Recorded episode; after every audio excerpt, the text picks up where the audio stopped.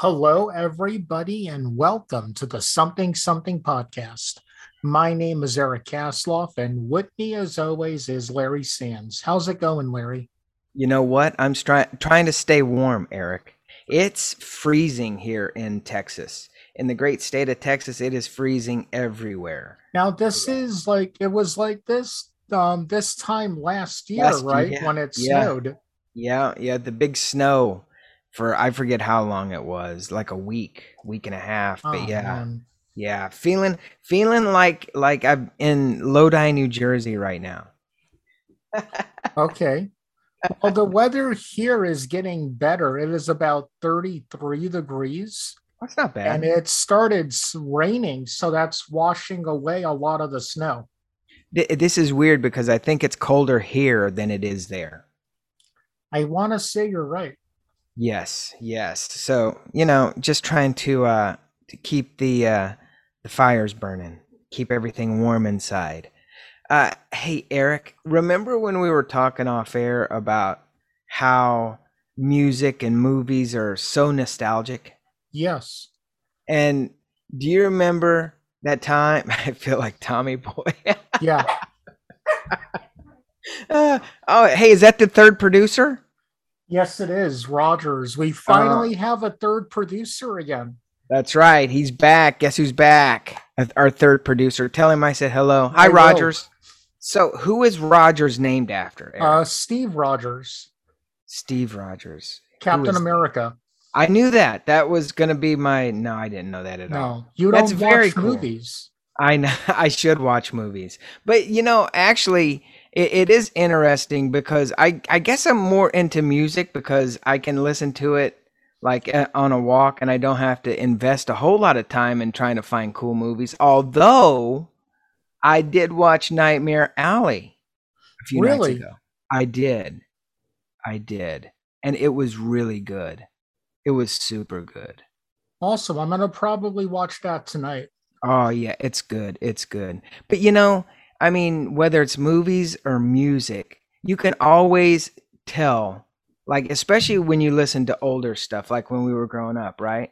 Yeah. Rock and 80s music and all that. I I remember exactly where I was when I hear a song, or it takes me back to that era, right? Yes.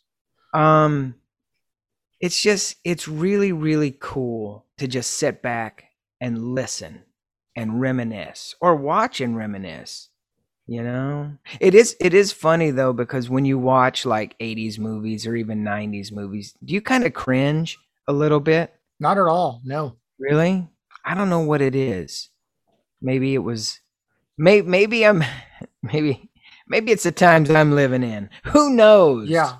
you know but eh, anyway so how's the writing going eric Going well.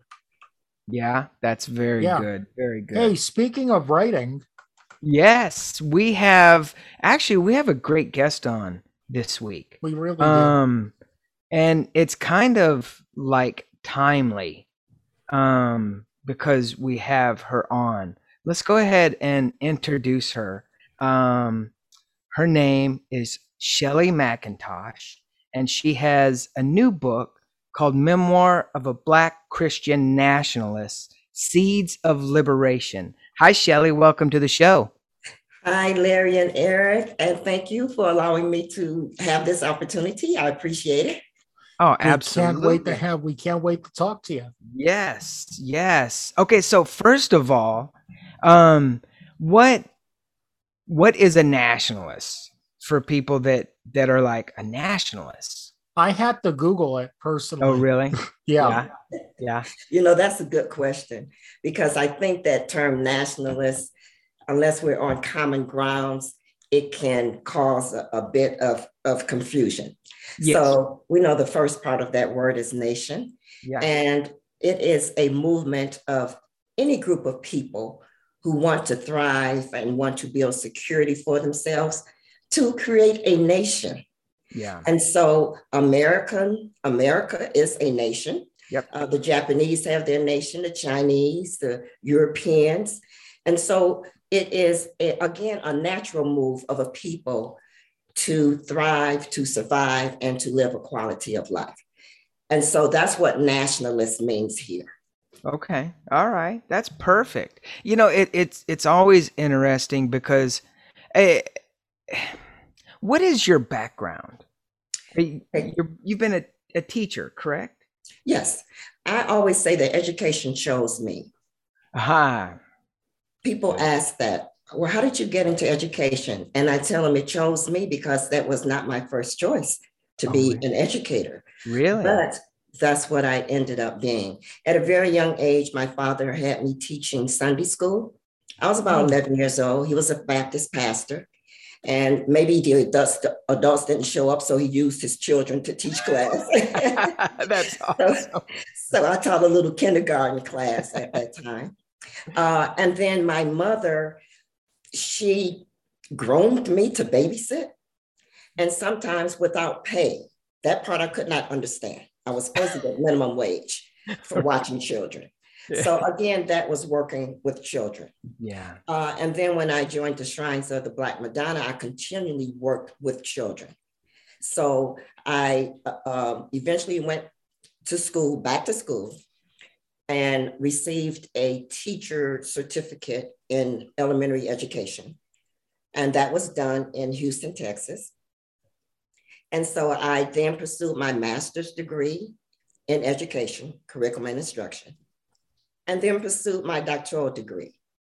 So I have a, a doctoral degree in curriculum and instruction, teacher education. So I taught those who were aspiring to be teachers.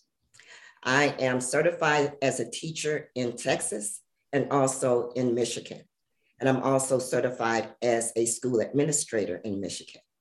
So education is a part of my DNA. And I always love to study and research and teach. So that is my uh, educational background. I've been a teacher coach. I coach teachers and also a principal of an elementary school. Wow. I was that. I was an assistant professor at the University of Houston downtown. and I have a business called Child Focus Consulting Company and we offer reading support for a couple of schools in Detroit. Uh, there is a literacy dilemma. So I have a team, team of retired teachers, and we go in and teach students to increase their reading skills. Wow. Wow. Is that uh, all? yeah, yes, that yeah. It's, when okay, first of all, when did you find time to write a book? well, you know, you know, this is my fifth book. Oh, wow. okay. So do it, but I'm going to focus on this book. Yes. Okay. Uh, yes. Uh, Memoir of a Black Christian Nationalist, Seeds of Liberation. Uh, during the pandemic, when everything was shut down and locked up, yeah, I reflected on my life. I just had time to sit down and reflect on my life. And so the year 2020, I realized also marked 20 years since the founder of the Shrines of the Black Madonna, the father of Black Christian nationalism, had died. It had been 20 years. Oh. So I reflected on my life and looked at what we had done in terms of building these institutions that people that we needed. I looked at that and how I had committed my life to this for about 30 years. And I looked at the work that we had done together. For instance, the church is one institution. And the founder said that the church can spin off other institutions that we need to stop the injustice, to stop the police brutality, the inequality, the miseducation, that this was, in fact, our liberation struggle. It was not so much a protesting and marching, it was building. And so we purchased many buildings in Detroit, in Atlanta, and Houston. And we remodeled those buildings into nurseries, cultural centers, meditation centers, residence halls where people could live, communal dining halls. Um, I'm trying to think of, we, we created those institutions. And so I felt that that story needed to be told. Yeah. Because I had dedicated my life to that for so long, along with countless of other people. Yeah. Yeah. Um, and you know, reading reading about your book, um, I was looking it up. Um, it's it's really no wonder you wanted to put it down because even before we get to talk about your book, what uh, what I kind of take away from just looking at it on Amazon and reading about it and and and things like that, it's you've lived it. You've yeah. you've done everything that oh I Eric I I okay Shelley we don't like to get political on on our show yeah. but I think it is worth noting that since you are a teacher since you are African American since you are in the thick of the fight you have a unique perspective. And this is weird to say because everybody's got a perspective, right? But what's happening in this day and age right now is happening in education. Um, and to really communities everywhere. Because my takeaway with, again, just reading on Amazon you've you've created all these wonderful things for your community. You've seen it firsthand. You've built it.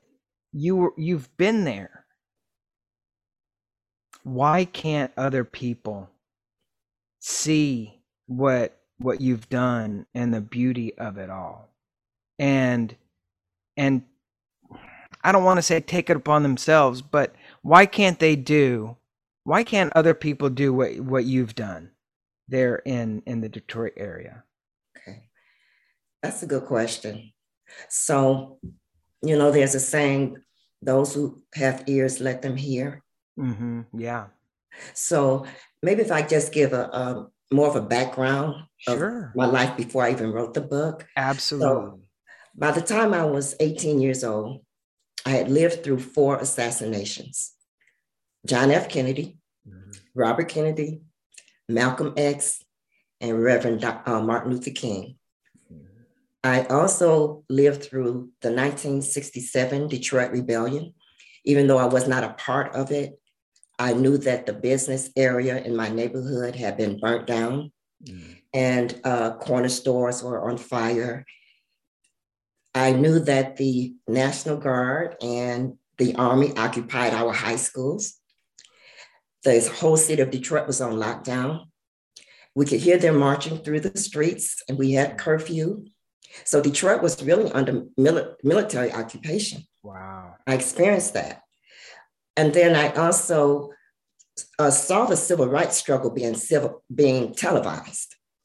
I saw children being hosed down, um, dogs, attack dogs yeah. on innocent people. Yeah and a lot of people being jailed. But at 18, I didn't know what all of that meant. Yeah. I did ask myself why. Why why are these things happening? So one day my sister who visited the Shrine of the Black Madonna bookstore and cultural center, she brought back a, a bag of goodies with some bangles in it and necklace. and she she pulled out the book, The Black Messiah, written by the late Reverend Albert B. Cleage Jr. And so I saw it. I said, Can I read that book, please? And she said, Yes, but know where you got it from. I said, Okay. so I read it in three days. Wow. And I told her, We need to go to that church.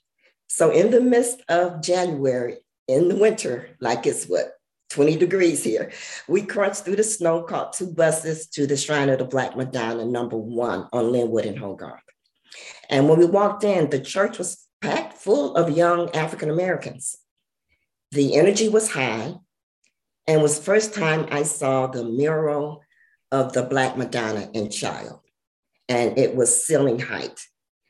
Uh, and the first time I heard the late Reverend Albert B. Cleage speak about how we need to work together to build a nation within a nation peacefully so that we could uh, be educated, we could provide food for ourselves, shelter for ourselves, to stop the crime in the community. Mm-hmm. So uh, that Sunday, I did join and I committed my life to it for the next 30 years. So the, the question is how come others don't see this? I believe it may be a different philosophy that people have. So when we look at Black Christian nationalists, the Black points to that we are descendants of Africa. That's our identity. Mm-hmm. Uh, the Christian points to the life of Jesus, the Black Messiah. Now, that may stir up a few souls, but the Black Messiah. Uh, the, the church is called the Shrine of the Black Madonna because it gives honor to his mother, who is and was African. And so she had a child, and his name Jesus, he was African too. So the original Jews were African. And that is not just by fairy tale, that's historically and by DNA research. So when we um, look at Christian and look at the life of Jesus, that Christian move, that was a Christian movement, not just a Christian church. They were fighting against Roman oppression during that time. Mm. And so Jesus led that movement after John the Baptist. Mm. And so I read other sources. We were required to read many books.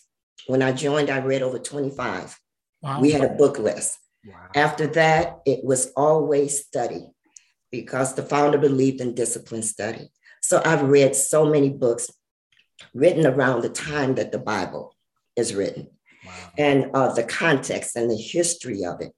So um, I'm not the first one who's saying that the mission of Jesus is different than what we know of it today. I'm not the first one who says that. Um, Hugh Schonfield, a British scholar, he has written many books called The Pentecost Revolution, The Jesus Party, The Essene Odyssey, that point to the real mission of Jesus. Uh, even the holiest church in Poland is called the Shrine of the Black Madonna. Mm. And they have a mural of Mother Mary being Black and her child being Black. Mm. And a lot of those images are still in uh, European museums. So, to I'm saying that to answer this why didn't everyone see this? Some people have different uh, philosophies and beliefs about what Christianity is, for number one. Secondly, in the shrines of the Black Madonna, we believe that we had to be changed, that we had to change our behaviors and our belief systems where they would be positive and productive. And so maybe others don't know about this transformation process that we ourselves went through. Mm, mm. Man, that's that's wow. pretty heavy stuff. Yeah. Go ahead, Eric. So oh, if no, I can no. say this about the the shrine emphasized groups. And really, if you look at the world, we do function in groups. And we do function a lot of times better in groups. Uh, we look at right. We look at the the way the earth is created, and there are species of trees and animals, and they are basically in groups, right? The giraffes, the tigers, the lions. Yeah. Different schools of fish, and so are human beings. Yes. So being able to serve one another, being able to help one another, to care for one another, that is the importance of belonging to a group of people.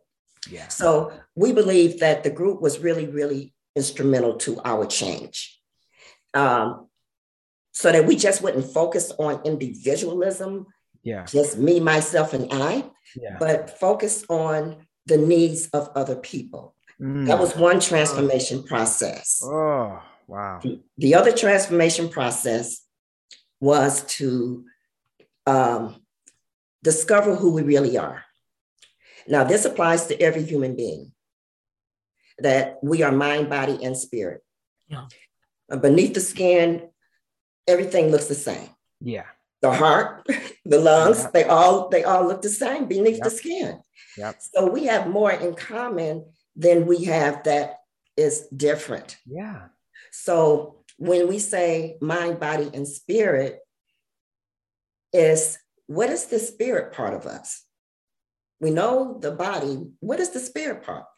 So the spirit part of us is that I'm speaking to you now and you can hear me, but there is no wire from my speech, from my voice to, to your ear. Yeah. Because this sound travels through an energy field that is all around us. Yes. And we ourselves, we are also part of this energy field. Yes. And so getting to know ourselves is getting to know this connection that we have with the universe, getting to know that the heart is beating and we're not telling it to. yeah. Getting to know that before my birth, I wasn't here. I didn't exist. yeah. I'm existing during this time, but then at death, I won't exist anymore. It's Mhm. beginning to know who we are and the power that we have within ourselves to make things happen. That was the other part of um, our transformation. And so, as many people may look to an outside source to give them all the power, we were born with power. And how we use that to benefit ourselves and humankind, that is the spiritual development that was unique. And so maybe that's why others may not agree with that, a difference in philosophy. But I know for us, it helped us, it helped us to unite, it helped us to use our power, and it showed us that we can do things when we set our minds on it. Hmm. Wow. Wow. I mean, that's a lot to take in. Um and but you're so right because you know and I mean there's a there's a thing happening to our nation and it trickles down to society that I think it's very unfortunate because I can tell you that when here's the weird thing and I don't know how you feel about this, but I I grew up I was taught that that you don't see race and I still don't see race. And I don't consider I don't I don't consider looking at someone and going, "You know what? I'm not going to like that person because they look like fill in the blank." And I don't quite understand um in this day and age, although I I do I I don't know. I mean, this is a deep deep conversation. Okay, so you and I both are human beings. Absolutely. Yes. But when I do look at you, I do see a Caucasian man, Yes. and I can see an Asian person, and you see an African American person. Yes. And nothing is wrong with that. no. That's just fine. So I do see color because we see color. Yeah. You know, we see people's characteristics. We see Mhm. flowers and trees. We see that. Everything. But the the situation is that when race is used to demean or disempower or oppress a people, Yeah. that's when the term race becomes pretty powerful. Yeah. Yeah. So it's only equated with power. Mm-hmm. So, because of the color of the skin that I was born with, which is inherited and which is of God, if we want to say that, Yep. and the color of your skin is of God, Yep.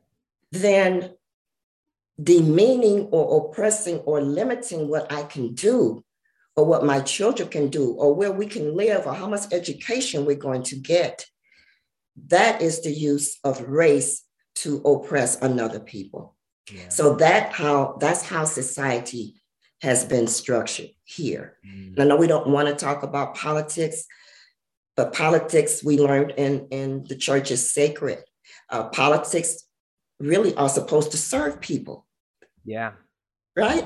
Yeah. It's supposed to be for the welfare of people. We elect these officials to govern us in a way that is fair and just, and in a way that you can thrive, my children can thrive, we can be educated, we can have health care. But because of the color of my skin, I may not get the same job. Mhm. They already have uh, research that I may be charged more for the car that I want to purchase. Mm. Or there may not be space at a university for me simply because of the way that I was born. So when that is used by legislators and politicians to limit me, to limit my children, my grandchildren, that's when race becomes that tool to do that. Yep. Yep. Yeah. Well, thank you for explaining that because I think a lot of people miss that. Um, I th- I think they see it, I yeah. think they hear it, but they don't necessarily understand it. And the way you laid it out is, I mean, very yeah, very, very well. understandable the way you worded everything. Yes. Yeah, and and I think that we all. I'm going to say, you know how we can be trained by the media or by TV, uh, limited yeah. knowledge. Yeah. A lot of knowledge has been kept away from us. Yeah. And from you, from me. And so behind the scenes, to me, behind the scenes, who's really controlling everything? Yeah. And who really wants us to think and feel a certain way? Right. Those are the questions that we have to ask. Yes. Um, all of us have the right to live a great life on this earth, everyone, no matter what skin color. But again, when it's used as law and engraved in politicians and used to oppress a people, then that whole concept of race is dangerous and detrimental. Yep. Yeah. Yep. Yep. You you see it every day when you turn on the news and I'm uh ooh, let's let's kind of change because obviously this goes but I think you know is is that part of the education system too because over because you've been a teacher a long time and you've seen it in the last what 20 25 years yes um talk a little bit about you know I mean, what are your feelings now about the education system? The education system is also controlled in terms of curriculum. And um, just as a story, I was a principal for about six years. And I, I went in with the belief that a principal has so much power to make yeah, things happen. Yes. And that is especially to teach children. But I found out that it's not. Uh, Principals fit into the hierarchy of education. So you have the federal government who's in charge. Mm, then you mm-hmm. have the state, uh, the state educational systems, so in every state, there's going to be maybe the Texas Education Agency, yeah. or in Detroit, uh, Michigan, they call it the Michigan Department of Education. Right beneath that is the school district. Mm. And then beneath that are the schools. So mm. curriculum has been, um, can be controlled in terms of what's taught. Uh, over the years, in terms of um, education. Some history has been kept out of the books. And the not only that, but a lot of um, inner city schools did not receive equitable funding uh-huh. because state legislators le- legis- legislators had formulated some kind of uh, formula where still the uh, suburban schools got most money and the inner city did not. I looked at reading scores, and there still is a gap with African Americans and Caucasian students, also with Latino students and Caucasian students.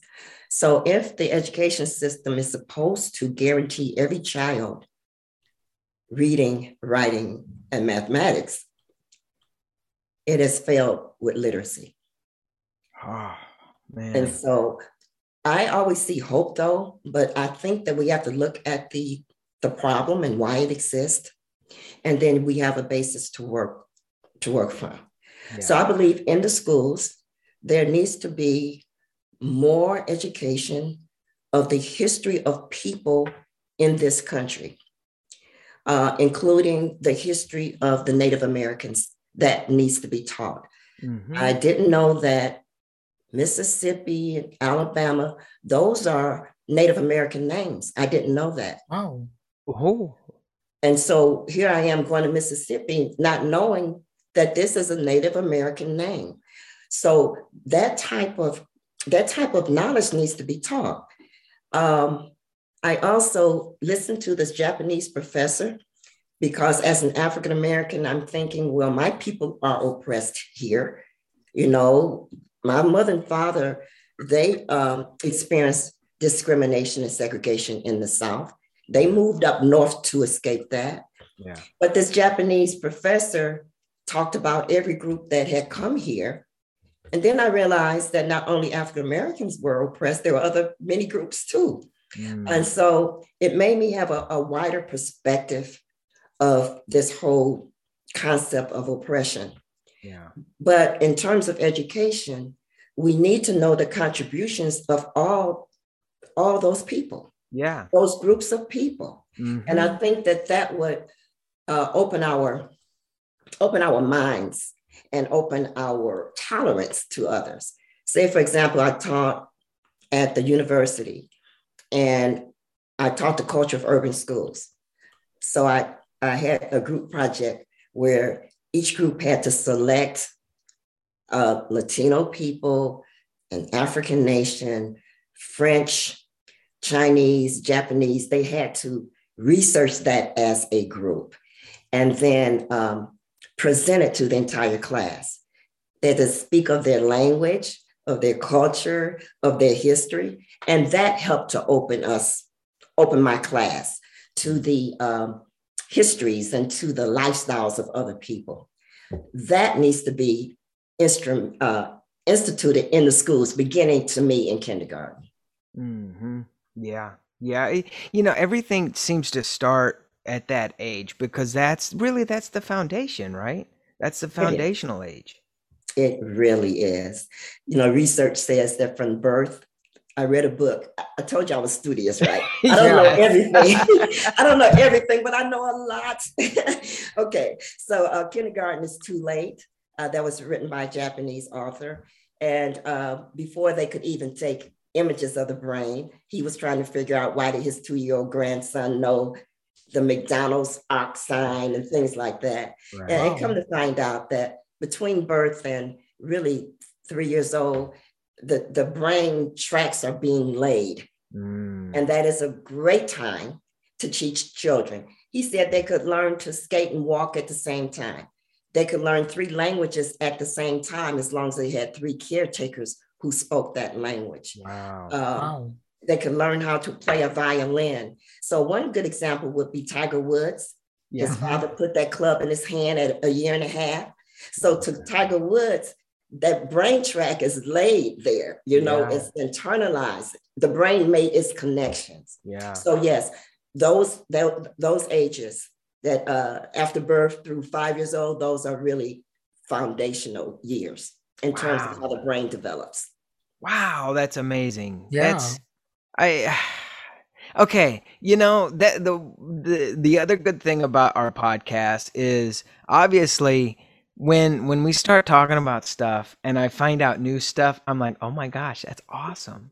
And and and you've brought it today. I mean, you and we haven't even I mean, I, I think we kind of have which you know, uh, we haven't even really talked about your book so much, but yeah these are the foundational things that um that I kind of read into you know what your book is um uh and just to like the the knowledge bombs that you're dropping right now i like that. it's awesome it's great um go back to the education part yes please do okay so with with that education i did not really get that through my matriculation through school yeah.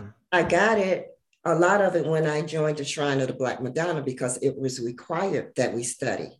Mm-hmm. And so uh, and researching and looking at videos and documentaries, I began to learn and even asking questions about, you know, who am I? How do children learn? How do they socially interact with each other? Mm-hmm. Because I, I worked with children for 21 years in the shrine itself and set up an institution for children, then that also motivated me to study and to read other things.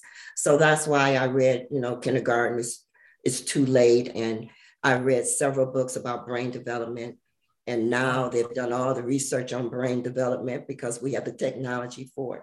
So the education part, a lot of it took place in the in the shrines of the Black Madonna in my memoir of being a Black Christian nationalist. Yes. Wow. Wow. Uh, and obviously, I was going to say, well, what what research have you done? But it's your life. Yeah, you know, it's, it's my it's, life. It's what you do. Yeah, because I asked myself a question. I was assigned to do uh, Bible lessons in the shrine. I didn't want to do them, but I was assigned to do them. and so I did them for five years straight. But the question I asked myself was, how am I going to teach others when I don't know enough of this myself? Oh. If hmm. the Bible says that this is the Euphrates and the Nile River and the Red Sea, if I can't locate those on a map, how am I going to teach others? Mm-hmm. So that was the reflection that I had for myself. And that is what pushed me to go to libraries and read different books. And my father, being a Baptist pastor, he had commentaries and illustrators. And he told us, look, you can read any of these at any time. So he did give me that love for reading. That was just a quick memory. He did give me that love for reading. So the the studying part of it, the education part of it, a great deal of that did take place in the shrine. We've read books by uh, Japanese people, authors, by uh, Caucasian authors, African American authors. Uh, we've read books by Native American authors. All of that was open to us. If these books can bring knowledge to us, then we're going to read and study those. Wow. Wow. Wow. Oh man, oh man. Um with so you said that in 2020 you started to write down in what became your memoir, right? Yes. Um what was the process? Because obviously when you sit down and you start thinking about, you know, putting your life on on paper for a book, no less, but I, I think it would be daunting just to put it down. Um how how did you do you remember when you first got the idea or the the spark to write your memoir? Yes, I do. So it didn't start off as a memoir at first. It started off as a collection of letters that I that I had written to the founder of the Shrines of the Black Madonna. Mm. Oh. Just a collection of letters. And I was speaking about his leadership qualities and telling about my life. Now he's passed on, right? But I'm sitting down writing these these letters uh, dear Reverend Cleage, dear Jaramogi, I, I got pregnant at this age and I joined a shrine or whatever. These were things that I put into these letters. And I looked at the letters and I said, well, there's some quality there. He had the leadership quality of, of being accessible. He had the leadership quality of caring for people, of developing people. He had those leadership qualities. So I've gotten these letters and I send them to be assessed I want my letters assessed before I actually uh, want to put these in a book. Mm-hmm. So I sent them to Two Sisters Publishing here in Detroit. Mm-hmm. She read through it very, very carefully and gave me a lot of tips for storytelling. And then she said, if you could just refocus it where it is your your memoir and tell more about your experience in the shrines of the Black Madonna and what was done because she found it to be very amazing. Yeah. Then I switched the focus of it. Mm. And so within the book, there are my personal stories in there, yeah. but it's also interwoven with the doctrines and the teachings of Black Christian nationalism. That's the power of it. So uh, I've never smoked, right? So I can't write a memoir about that I quit smoking. right, right, right. Here's what I think it's like. or you might I may drink a glass of wine now and then, but I cannot write a memoir that I have been drinking a lot and now I don't. So my memoir yeah. has the teachings and the philosophy and program interwoven into my stories. And that's what makes it to me uh, pretty powerful. So, who would you say this book is a special? I mean, I'm sure it's for everyone, but who would you say is like your target audience? The the first target audience I was thinking about was the church, and sp- specifically the the black church. Because Larry, you asked a question about how come everybody doesn't do it, you know, here yeah, in Detroit. Yeah, yeah, And I was thinking about the different philosophies. So uh, Black Christian nationalism uh, kind of sprung up during that civil rights movement. And um, so the uh, the tenets in there would, to me, be helpful in, in churches. Mm-hmm. The tenets in there. The history of Christianity would be helpful in churches because I have that in the book too. Mm-hmm. Uh, the transformation process that the shrine had would be helpful in churches where they could spin off other institutions just like we did. Yeah. The prototype they could build. Then I also thought as I got more reviews, uh, I've had um, different races of people to read to, to read it. But then one uh, colleague, uh, a white woman, said that it was very informational and educational. Yeah. Even for a, a white woman as I am. She yeah. and then someone else said the same thing. So what I'm thinking is the church, and then um, maybe schools of theology. That would be an audience. Mm-hmm. But the more I, I, I wrote, uh, Larry, this book is good for anyone to pick wow. up and read. Okay. Yeah. Yeah. The audience is good for anyone to pick up and read. They can I they should be able to identify with a lot of things, be able to learn a lot more information. Yeah. So I I would say uh, anyone should be able to pick this book up and read it and get a lot from it. Yes. And, and you know, and I mean it I don't know why it's a weird thing because you know in in movies and music right? Whether it's rock and roll, country, jazz, um, rap, you can listen to a song and you can either like be be drawn to it or it's just another song no matter what it is but i think where i'm going with this is is We're going somewhere is is much like you know i don't think that being a white a white person, a white male, um like it, just reading the Amazon um bio, right? And the reviews. Here's the thing. Even though it's not the same story, it feels like it's the same experiences you you have feelings i have feelings everybody has feelings about about what it means to be their different race right? What it means to be christian what it means to love your country and be proud of mm-hmm. your country. Yeah you may not like a lot of it but i mean you know we're all one it's just like what you were saying we're all one people. And yes. and i think looking at your book I think it's really, I think it's a bold statement, actually. A bold statement for who you are, what you do, and what you believe. Yeah. You know? Those are some good points. And um, I live this. Yeah. I believed in it so strongly that I lived it for 30 years. Yeah. So it's not a condemnation of anybody. This has been my life. Yeah. And I wanted to share that because I feel that those who who uh, were with me in this, who were in the church as young people, that that story needs to be told. And you mentioned about music. You're right. I love country music. Yeah. There's a story there. yeah. I love classical music, Beethoven. I love Adele. Adele, Yeah. I love her music. Yeah. So you're right. There is something that still connects us.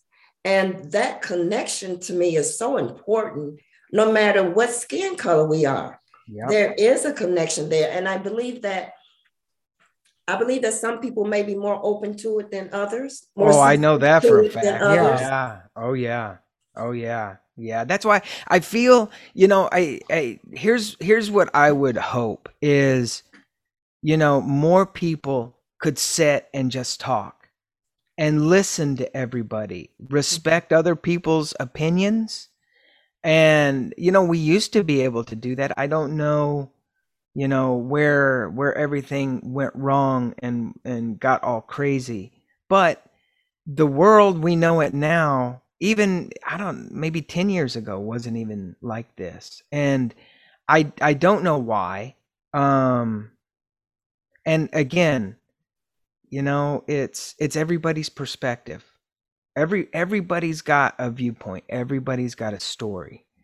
And your story the one that you have written i think is very important. It's it's not just and and see that's the thing it's not just a story. It's about a life and a life in action. It is. And that again is what touched me is I lived this. yeah I experienced uh, the love of a community. I experienced expansion where we were able to move out of Detroit to Kalamazoo to Flint to Atlanta to Houston. I experienced people working together and volunteering yeah to take care of children, to cook meals for each other. I experienced a community that was debt free, that was crime free. Mm, There were no housing insecurities or hunger. That is what I lived. yeah And so not only did I live that, but hundreds of us lived that way.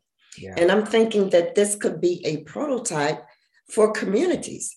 This could be a prototype for the, yes the world Yes. in terms of changing the present uh, narrative or the, the present overall structure that creates poverty. I've Mhm. read again that wealth is created and so is poverty. yeah And it is.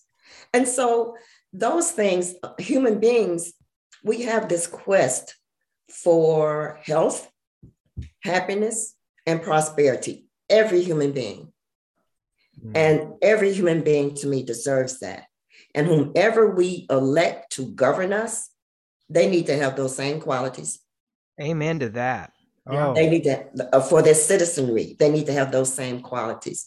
So um, um, the book does touch uh, a lot of things that you said, Larry. mhm. I said um, on the back of it, in terms of, I asked the question, what is the role of the Black church and Black Christians in light of these realities? yes Just to save souls is not enough. And and and that's that's the thing that got me too which is a great segue into you know we all know there's problems. We all knows there's we all know that there's divisions. But what can somebody do that's listening to this podcast watching the news going what what can i do? What can i do to get involved? I'm just me. What what what can i do? Where can i go? Who can i talk to what is the plan of action for people who are tired of sitting around and listen to other people complain? Because i really feel this way and i i kid you not. Oh boy. Um i really feel down, Larry. I know, but this is, you know, Shelley, I can I can hear the passion. I can hear the passion in your voice for what you've what you've been through and the story that that you're living right now. And I feel that if people could just stop, turn off the news, go to their local community somewhere, somehow, and go, look, I don't like what's going on. I don't like, you know, fill in the blank of what's going on today. How can I help you to make it better? And I think that's a good challenge, maybe, you know, for, I don't know, for the podcast. You know, what can we do? Yeah, I, I love that statement. What can I do Yeah. to make it better? That is a good, uh, profound statement. And so when we go to uh, other people, to me, we can get more answers. Yeah. And so even going to uh, the community library or even to a parents meeting, Yeah. even talking to the children, uh, even if maybe someone has a little basketball team or something, and help the children to understand and to know that things can get better because we as adults are, are trying to do that. Yeah. I would love to have um, discussions, more discussions. I would like to have um, more, do more presentations in terms of the book. Uh, have a book club to talk about these things Mhm, mhm. because, as I said, when people come together, you get this magnitude of of talent and and skills. Not only that, but you get people who think alike and who want to make some things happen Yes. who want to make a change. Yes. Yes. And I think, you know, that that that is def I think it's coming. I think people are tired of inaction hmm and I think and and doing it now and I say this knowing everything that has gone on, but doing the right thing and talking to the right people because you can talk to the wrong people. Everybody knows that. Yeah. And we all know what happens when that happens. But um what it man, I, I don't think there's just one one thing that people can do because it's a, a myriad of things, Yeah. you know? Well, there have to be some like-minded people, yeah. Yeah. and we also have to analyze or at least be be on the same page as to why are these things happening. Yeah. Like when I was 18 years old, why are these things happening? We have to ask the question, why, how, and begin to discuss that. Because if we can't point out the problem, to me, we don't come up with an effective solution. Mm. So the hows and the whys are, are very important. And I do believe there that there are enough like-minded people to help make some changes. Uh, science says you don't need everyone. You just need a significant critical mass of people yeah. that can help change things. So th- that came from the book Tipping Point. and, and in Tipping Point, it talks about the uh, these hush puppy shoes that had gone out of style, right? Mhm. But some little small group in Boston began to wear them, and then some other group began to wear them, and then another group began to wear them, till it got to the point where it spread exponentially. yeah. Yep. So I'm saying that if we have like-minded people and gather more like-minded people who ask the how and the why and how we can change these things, I believe it's possible. And I'm always hopeful for that. I, I cannot be a person without hope. So I'm always hopeful that these things can change. But why? Also, because I lived it. Yeah. Yeah. I mean, you know, that that is, you know, you you can't diminish the and I mean, I was going to say you can't diminish the fact that, you know, you've seen it firsthand. And you're not just an outside spectator, you are you are a participant in all this and and you're living proof that the things that you've done and accomplished can be done.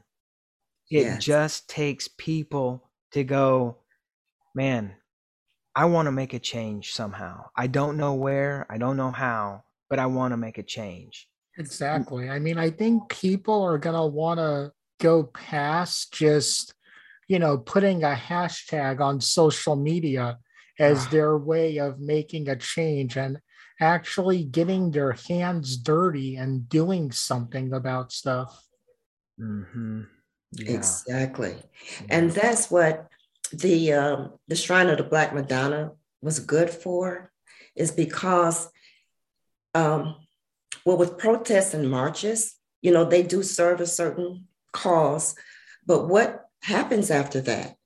Right. What what changes? Nothing. And I'm I'm not advocating that they should stop. What I am proposing is that, or advocating, is that in the shrine we decided that we can make a change ourselves and we and we will make a change with the people that we work with as you said larry you know finding someone or finding a group of people. Well it was based on the group experience the um, the shrines of the black madonna black christian nationalism based on the group experience. And so we were able to function under this umbrella. And uh, this umbrella said for us uh, we are Black, we are oppressed, we seek to end our oppression. Notice we didn't say we hate white people, we hate Japanese people, yeah. none of that. Right. We have to do this under this umbrella. This is our reality. Yeah. And the reality was real. It was real. Yeah. so, um, so being with a group of people and then working together to change things we were able to do that. Yeah. We actually did it. Yes. And which brings me, you know, looking at your website, you have uh, you have a great website by the way. You have really I you have a really nice website, I must say. It's I good, yeah. Thank you. I'm going to give credit to Dion Yates, Family Circle Productions. He's the one who creates my website. Wow, it's great. You got great photos. You got all your books up there.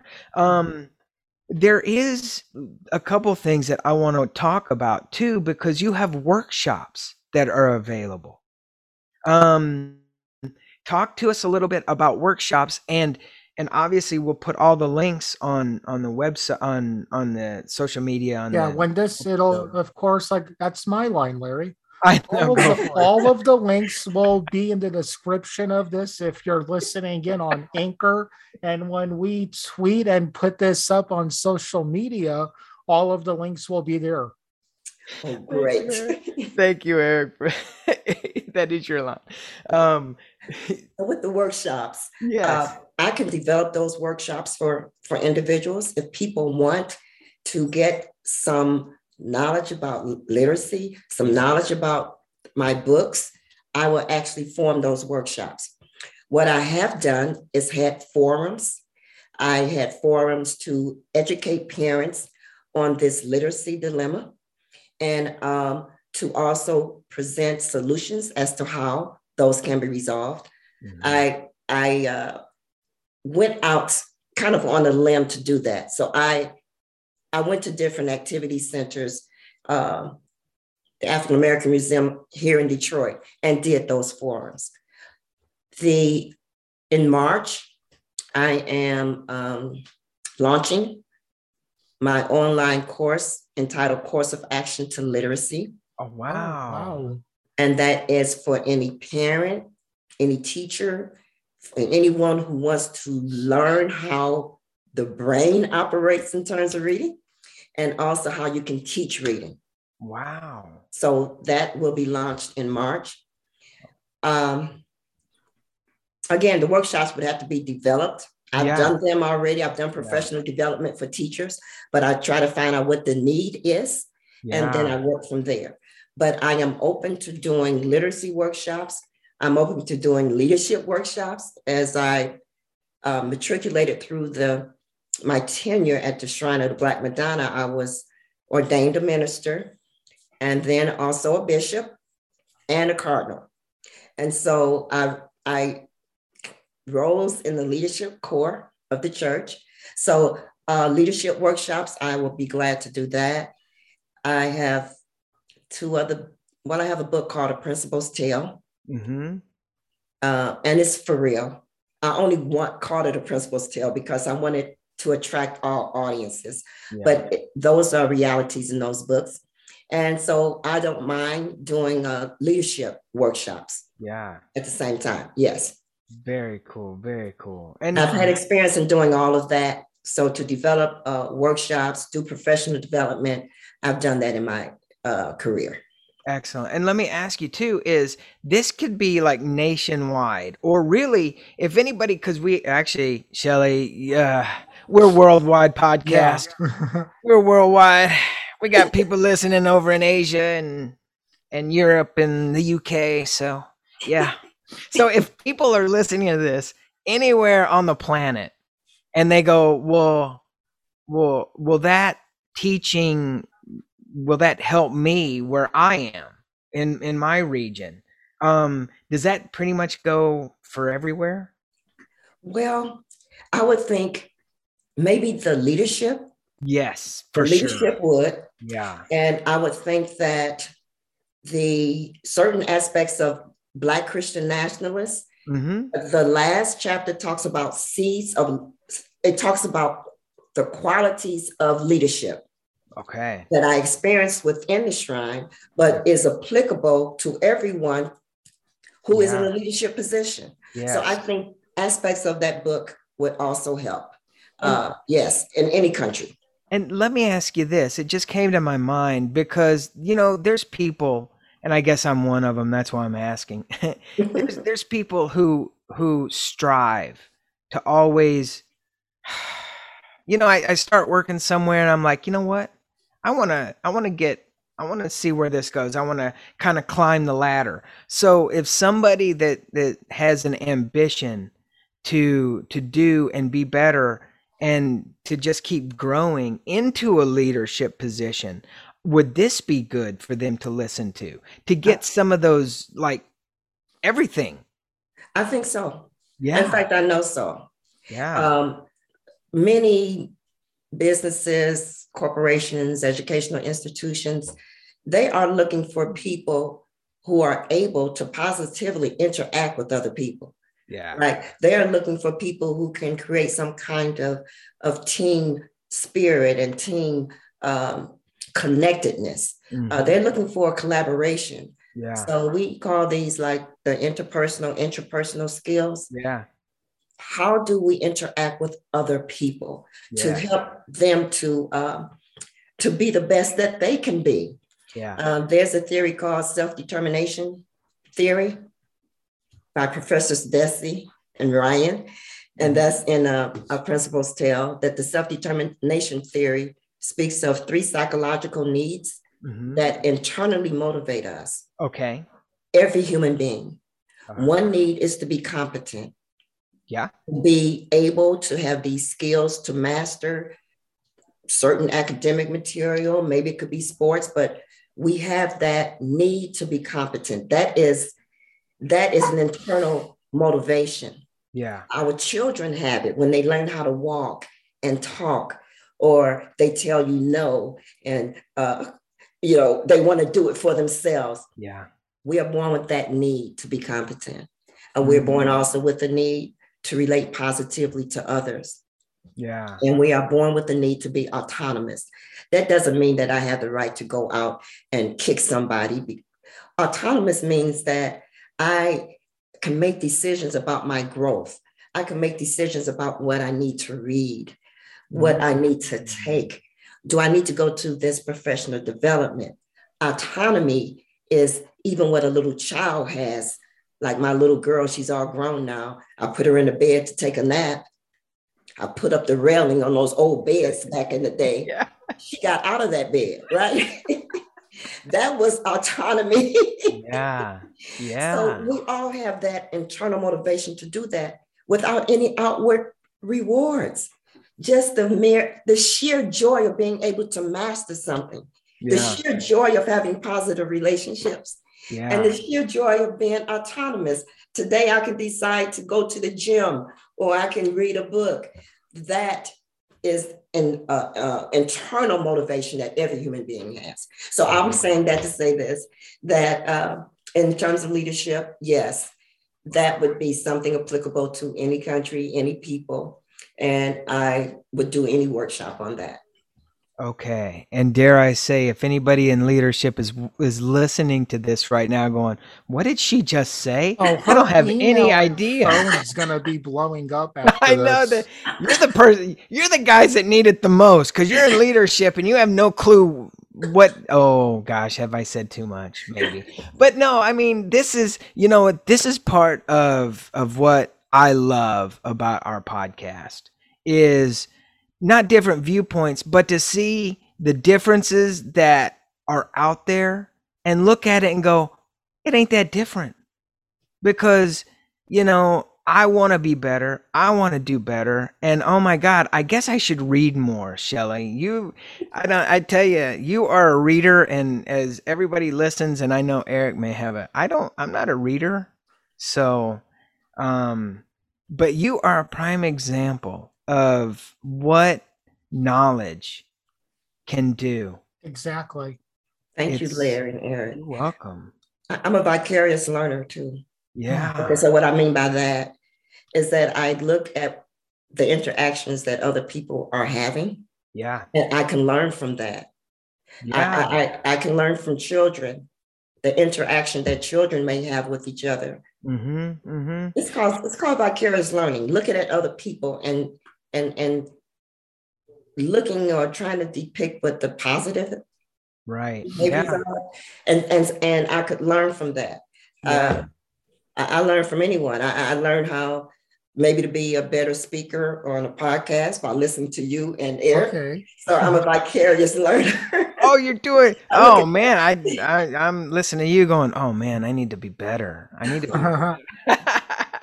I tell you, you know, um, Shelley, there is, uh, you know, I know we like we could just go on, on and on and on and talk about and fill up hours of of stories and all the great things that make us who we are and why why our differences need to be differences and why everybody needs to understand that we're different and that's okay. Um one thing that I would like to ask because I'm curious um how do you feel about today's um today's youth and the way that they are becoming less um, and this is a thing because we actually have another podcast and we talked to a therapist about empathy. Um, how much, how much is that a part of interpersonal skills that that you teach to to have? Because I I I think, and I don't know how you and Eric feel about this, but I completely disagree. Before I, you haven't even said anything. nah, I think there's a lot of people, kids these days in particular, that don't have empathy for anything. And I don't I don't think that they can process all the stuff that's going around them. How do you feel about that? Okay.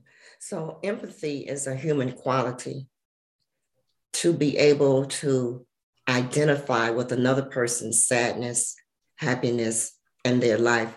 Even though you may not be able to feel their pain, you can identify with it. Yeah. So empathy is, is a human quality that allows people to interact with each other on a more positive level.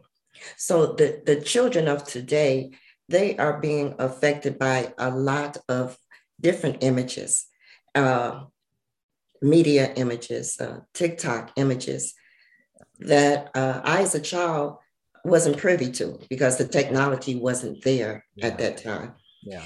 And so, in order to address this type of image, uh, I'm gonna call it image bombardment for children, then adults are going to have to create a system to help their children. Yeah. So, uh, one example, uh, as a as a principal, I had um, morning messages from me over the PA system, and I wanted the children to hear my voice and to uh, for them to know that their principal is here in the building. So these morning messages had to do with character building in terms of kindness, in terms of uh, uh, being polite in the hallways, in terms of opening doors for other people and saying thank you and you're welcome. Those were in those morning messages to help that.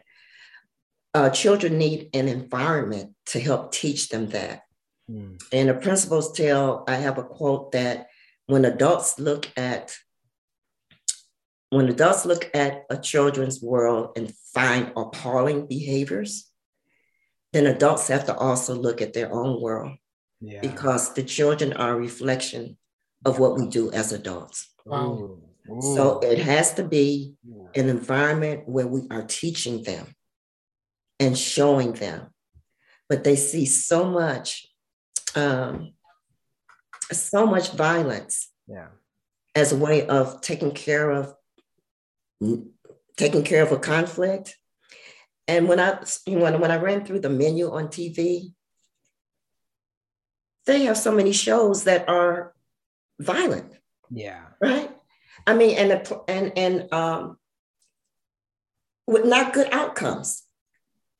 When on the other hand, I do believe that there are a lot of good people out there with a lot of good outcomes. Yeah. yeah. But that is not shown on TV. Yep. Mm-hmm. That is not shown on TV. Say, for example, my grandson's football games.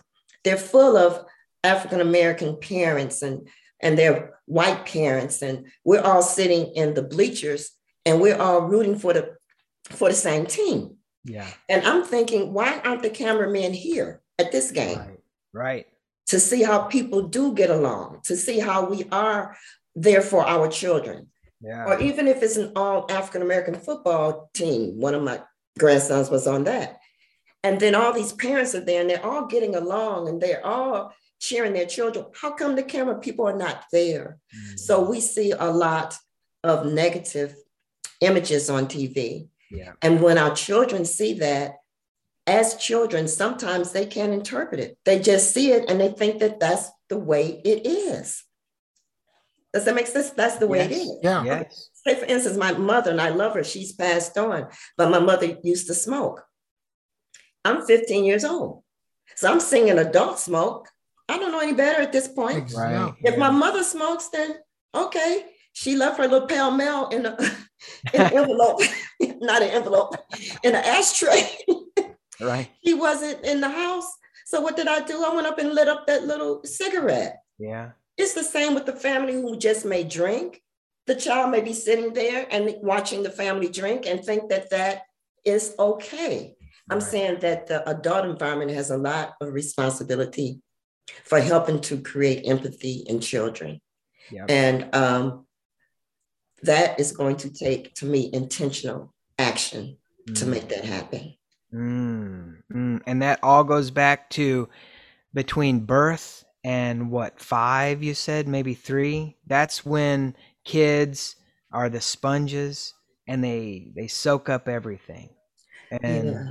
you know i don't know if people i think they do realize but i don't know if people realize that everything is connected in life your body your your mind your soul your mm-hmm. spirit mm-hmm. our health um and when you miss one of those things, things become not not good, not okay. That's maybe maybe that's when everything starts to they start to look look to their friends, look to movies, look to whatever they get into, right? To kind of fill that void maybe. I hope I'm on the right track and I and actually I'm trying to I'm trying to kind of wrap up but okay. this is not working because every little thing, you know, follow everything yeah. goes hand in hand in life, right? Every conversation, every everything goes hand in hand. And it it is it is very fitting that I think we're ending this way because you had mentioned that why don't people put put other other people out there that are doing good, that are making a difference, that that are are trying to not just do the talk, but they're doing the walk. And Shelley, I kid you not, man, You, you are definitely doing the walk. Thank you. Oh, thank you. Thank you. And that was very profound what you said mind, body, and spirit. Yeah. Yeah. And we we want to create a balance yeah. in life, each individual. So that that what you just said kind of really resonated with me. Yeah. Because um, the divine system that we live in that we don't really control in terms of the sun rising and the moon setting, in terms of the seasons. Yeah. There's a system, a divine system that is in balance most of the time. Yeah. Humans have to get in balance. Yes. And it is that mind, body, spirit connection that you're talking about. And and and there are disciplines to get there, to do that. And then being involved with groups of like-minded people as I was in the shrines of Black Madonna, it does help mm. to interconnect that mind, body, and spirit. Yes. Yes. Yes. Ladies and gentlemen, mm. anybody who is listening to this, there's there's ways to get involved with your community. Don't just sit on the sidelines. Do something, please. Be part of the effort, not part of the problem. That's good. Shelley, thank you. Uh, everybody, please, ShelleyMcIntosh.com. Reach out and contact her through her website, uh, which is and and get her books. Uh, mm-hmm. Amazon, you can get them. Can you get them on your website? You can order from the website to Amazon. You get them from Barnes and Noble, Detroit Book City Club, Target, Walmart. Okay. Wow. They're they're they're all on those Everywhere. platforms. Everywhere. And hopefully where are they going to be, Eric? And the links in the description if you're listening in on Anchor. Yes. And Eric, before you you do our wrap up, Shelley, I just want to say thank you and and I mean this, you are such a blessing. 100%. Man. thank you so much, Larry and Eric. And you are blessings also.